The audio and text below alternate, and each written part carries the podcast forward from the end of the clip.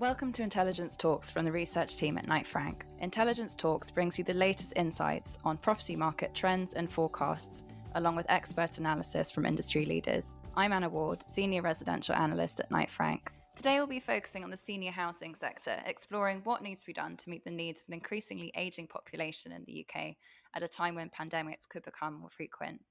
We'll be touching on some of the findings in Knight Frank's senior living and healthcare reports, I'll be chatting with Head of Senior Living Research, Lauren Harwood, and Mandeep Bogle, who is an Associate and Development Consultant in Knight Frank's healthcare team. We also have a special guest today, Anne Marie Nicholson, partner at PRP Architects. So, Lauren, you've written a report on the senior living sector at clearly a very difficult time for retirement and care home operators. Just to begin with, I mean, how would you define seniors housing? I think, you know, for many people, they might not understand exactly what that means.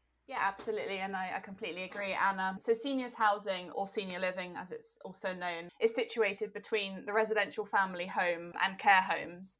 So, it offers the independence and the own front door experience of the family home. But crucially, it's in a professionally managed setting, providing high levels of service and care and its importance within the wider health and social care settings will unquestionably continue to grow, especially in light of the pandemic. So, in terms of the senior housing market, it is a diverse sector comprising of both retirement housing or age restricted housing, which is designed with the downsizer in mind, and housing with care. Now, housing with care or extra care, part of its proposition is the high levels of service, care, and support that's provided within the scheme. And it's really important that we distinguish between these two segments of the market and what they offer because there, there are some huge differences. And just looking at the overall market, I mean, what, what are the projections for growth and what's the current supply landscape looking like in the UK? The senior housing market is currently in a development phase. We are seeing between eight and 9,000 units delivered annually in the UK. So at the moment, there are approximately 730,000 units in terms of delivery, this has predominantly been that retirement housing part of the market that I mentioned before, the lower levels of service and kind of care and acuity. What we've basically seen over the last couple of decades is an increase in the provision of housing with care. So this has been backed by significant institutional investment. And we're now seeing kind of platforms based on higher levels of care, amenity, and hospitality coming forward. So today that the market is quite diverse. It allows for a number of different propositions in terms of location, tenure, price point, and we're really seeing a widening of the sector rather than a shift in it. The strong growth that I identified with particularly within the housing with care market, which is backed by this increasing institutional investment, has seen a shift towards a number of things. So we're seeing larger schemes being delivered in an urban setting, mixed tenure and rental propositions, and this increased services and care in the setting of CCRCs, continuing care retirement communities and therefore operators have an increasing focus on producing stabilized income. So this increased activity resonates in the forecasts of future delivery. In the next five years, by 2024, we forecast there to be an additional 74,000 senior living units in the UK, and that's about an increase of 10%. That would then translate to more than 800,000 units in total by 2024. Now, much of this growth, unsurprisingly, has been attributed to the housing with care part of the sector, backed by this institutional investment, which is charging ahead with a forecast 48% growth over the next five years, which is which staggering if you kind of look at the numbers in the report. And in terms of retirement housing, we expect to see this steady growth continue with a 5% forecast over the period. Uh, so, Lauren, if you're a private developer looking at investing in this sector, just geographically, I mean, where do you see most of these developments happening? Where are the sort of hotspots for investment? The latest piece of research that we've conducted has looked at where are the highest opportunity areas for private development in the UK. This has drawn together a number of key metrics around kind of demographics, existing supply, wealth, and then local plan analysis on commitment to delivering seniors housing. What we've seen is the highest opportunity areas are those where all of these metrics are aligned. So a lot of this focus for the private sector is on the southeast and London, which has the highest rankings, with Horsham coming out on top. In areas such as this, there is a combination of a large pool of seniors, high growth forecasts in terms of population, significant senior wealth in property ownership, a good structured existing senior supply and a good welcoming planning environment. Just thinking of trends that were sort of pre-pandemic, I suppose. But the idea of, of, of, senior living being more integrated into communities like on high streets. Anne Marie, what, what are your views on that? I mean, obviously, you know, at a time where lots of people want to isolate, I mean, do you think it's still uh, desirable really to have this kind of accommodation on, on high streets and close to the community?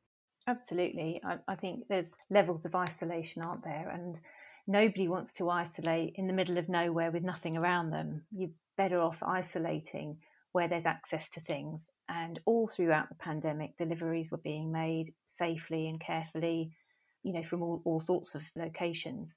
And I think living in town in a high street means that it's right there at your doorstep. Even and when when it, when you're not in a pandemic, it's it's even nicer because you can just pop to the shops, you can pop to your local hairdressers, pick up some fresh fruit from the grocers, pass people in the street that you know you're it's part of your community and, and it's it's very likely that if you live if you choose to live in one of these places that you are going to know people because you're going to be living there because you want to live there. You've probably downsized or decided that you don't want to live in, maybe you're on your own now and it's it's nicer to live in a community.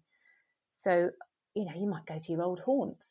There's there's no reason why we're creating new spaces for people to go to, but they want to go to places they've been to forever, visit their GP, use the local dentist, etc. So, yeah, I mean, I, I, think older people have got very little choice at the moment, and this this idea that you know, with high streets struggling as they are at the moment, an injection of 24 hour residents who have disposable income, they're consumers, they've got eyes on the street, they create community. There's some of them are still working, some of them are caring for grandchildren or other people's children or taking each other to various activities or health appointments. I think it's absolutely fantastic. What about the build to rent sector for seniors? I mean, I think there's a lot of focus really on the sort of younger age renters in this space, but uh, what can you tell us, Anne Marie, just about the build to rent space? And do you think that will become a sort of growing, more serious trend? I think that the build to rent model that is currently there for you know large scale use within the younger age group is probably unlikely. I wouldn't ever say never, but it's more unlikely to be something that we'll see soon. It's more likely that we'll see the continuation of smaller scale rental schemes where they are only rental. They'll probably be smaller. But what we will see is where you've got large schemes, say you know 200 plus, a large proportion of those will probably end up being rental. It offers so much flexibility on both sides. It gives the developer the chance to get some income rather than waiting for the sales process to happen.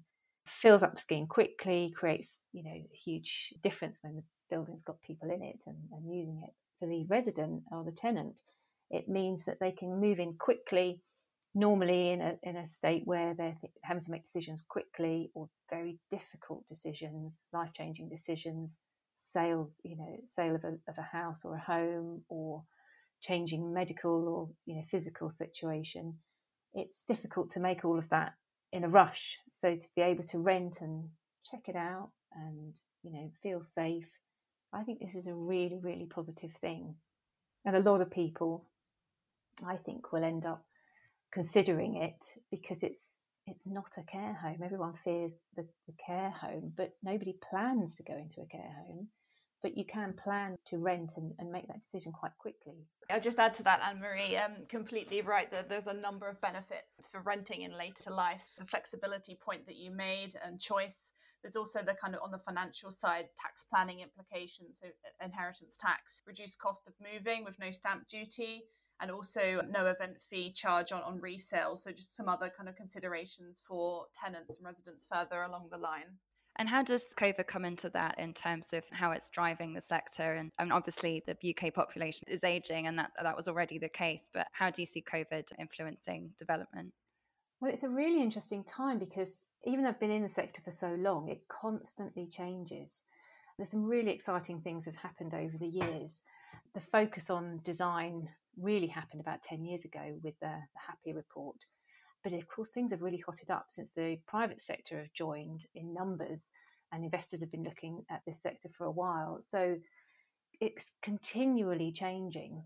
And now we have this not only do we have the COVID situation, but we have consumers of this product wanting to live in particular places. They want to live in the high street, they want to live in the centre of town, or they want to live you know, out in a rural setting. So the options are growing, and you know, there isn't one size fits all anymore.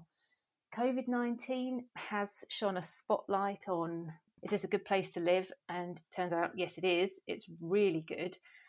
And actually, looking back at what we've been doing over the years in terms of good design, a lot of what has been said, not just by our practice, actually helps with you know infection control and limiting isolation and, and really engendering a sort of social interaction and more pleasant spaces to live in. So we've spoken quite a lot about the opportunities for growth in the sector. And Lauren, I wonder if you might just be able to perhaps highlight some of the challenges in this sector and, and whether you think that government legislation is really encouraging growth in the area. Yes, absolutely. So there are a number of challenges to growth in the sector. I think lack of clarity in education plays an important part in that. Hopefully, the work that ARCO has been doing, and as I said, the pandemic has placed a spotlight on on seniors and this sector, um, and we're hoping that will improve the education and understanding what the proposition of senior housing is. We still feel that planning is one of the largest barriers to growth in the UK. Our recent joint research report with Irwin Mitchell highlighted that more than half of local authorities in England do not have a clear policy in place to support housing for seniors. This research was conducted back in 2017 by Irwin Mitchell, which found that only 10% of local authorities had a clear policy for seniors housing, had allocated sites for seniors housing, and had a clear stance on CIL and affordable housing. Whilst this number has increased to 18% now, I think, there's still a long way to go in kind of getting this buy in. We think that is one of the greatest challenges to the sector at the moment. I think one of the other issues, and it comes out of the issue that there aren't enough local plans that have taken on board their approach to older people. There are a number of master plans being developed across the country, large swathes of country being planned for future growth and future housing and primary schools, etc. And quite often, there's no nothing for older people considered. I wouldn't say that it's never considered, but it's been a rare occurrence. I remember about 15 years ago sitting with a developer who described the housing for older people that was on the site as a necessary evil, which is a real shame. We have moved on, but there still has to be a good reason not to have a strategy for older people within a master plan of, you know, some 1500 units. Even new communities have older people in them. And as we've said before, they are the community and they, they do have a role. And when we're designing things older people, we can do that in mainstream housing if we do it well. But we doing it in specialist buildings brings the additional facilities. It can act as a hub. It can act as, you know, the, the focus of a community with all sorts of intergenerational links and uh, synergies between the different generations. So, I mean, that's that's one of the things. I do you, I mean, do you think COVID will at least change mentalities in this sense? I mean, surely a, a, pandemic should be enough, shouldn't it, to really get people thinking about this sector? I do, I, and I think you know it's been the biggest bit of PR or it should be for the sector. It's got so much to offer, and people are listening. And also, on a very local level, I can even say that I've got to know a lot of older people on my street. I live in a typical terraced row of houses, and being a busy working mum, I don't get to see many people, but we made some cakes for the local action group and a lot of the old people and young people were together making them and chatting and talking and they are the bedrock of the community and just to add to that point, I think local authorities, you know, and, and their planning for seniors housing is improving. There's definitely been a marked improvement, but there's still a long way to go to address kind of the elderly population and, and some of the statistics that, that come out from the ONS on the number of seniors in the next 10, 20, 30 years is staggering. And it's absolutely crucial that we find a way of providing appropriate housing for seniors to age in place.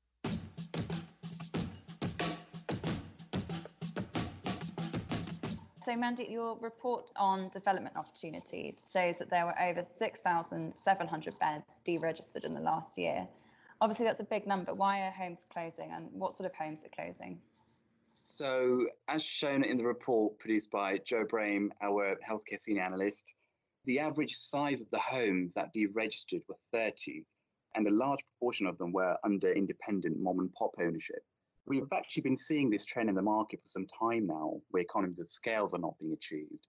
The increase in operational cost and lack of social care funding having an adverse impact on these facilities. When looking at the Care Quality Commission ratings at the time of deregistration, almost 60% of the stock was rated inadequate or requires improvement, which means that failing care standards is clearly a cause of closure. Financial stress is also a cause and a possible knock on effect leading to failing care standards. But going forward, post COVID 19, we think further burden will be put on such facilities with an increase in costs such as personal protective equipment and acceleration on capital expenditure to ensure that uh, homes are suitable to manage pandemics going forward. On the flip side, even though fewer homes had opened in the same period, there was a net gain of around 270 odd beds, with around 60 beds being the average size of the newly registered homes. Now, this shows that there is demand for larger, modern, purpose built, and future proof care facilities. So, Mandy, although there was a net loss of care homes as shown in the report, why was there a net gain in beds? So, the main reason for that is that the care homes that are closing, on average, they're 30 bed care homes, and the ones that are opening, on average, they're 60 bed care homes. And just thinking about design implications following the pandemic, I mean, do you think that there will be fairly significant changes on, on that side of things? We've heard obviously from Anne Marie around quite a lot of all of this, but what's your perspective on it? Yes, definitely there will be implications. Up until COVID 19, design in care homes has evolved to incorporate integration between residents. However, post COVID, a higher degree of focus is actually on the ability to self isolate, enhance infection control, and reduce touch points. Now, just to touch on the ensuite uh, wet room provision within the market. This is a norm in prime and super prime assets, but we could see a high degree of retrospective fits and extensions to secondary tier assets to include wet rooms to reduce the use of shared assisted living bathrooms. But having said that, this would no doubt present a challenge for the older converted care homes within the market. In terms of design, there are uh, several elements to consider actually, and some of which include dual entry into the homes so that visitors have their own access points. Pods or outbuildings are being considered so that residents can meet their loved ones in socially distant way and away from the main care building. Similar to children's nurseries, actually, social bubbles are being considered within the care home, which includes compartmentalization of the walls, allowing flexibility. And an adequate outdoor space and garden design is a key consideration as well. We think technology will continue also to play a part to reduce touch points where necessary, where whether that's through acoustic monitoring or motion sensors.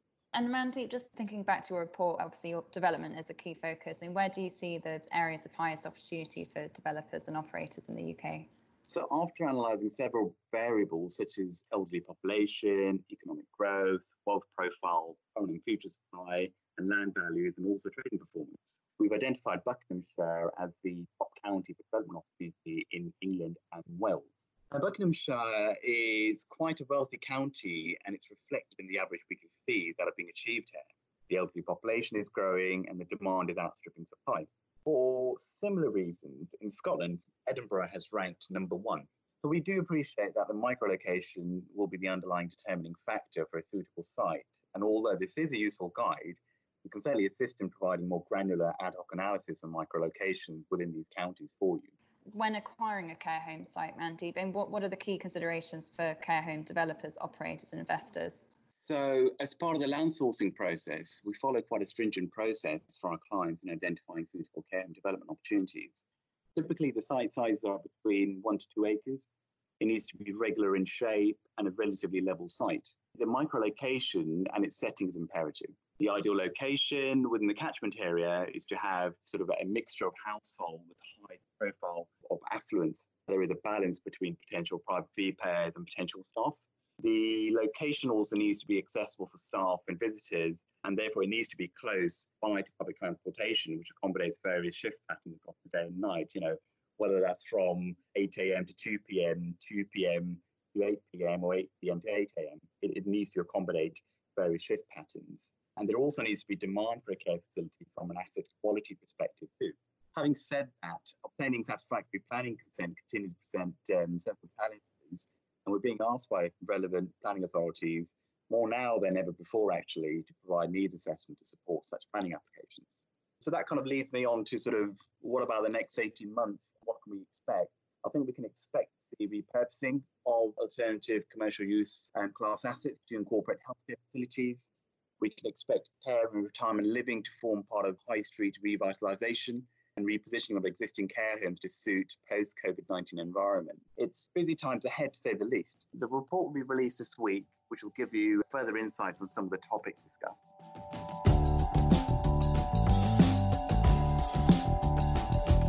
If you enjoyed this episode of Intelligence Talks, please subscribe on Apple Podcasts, Spotify, Acast, or wherever you get your podcasts. Please also make sure to share this episode on social media and check out the show notes for more information.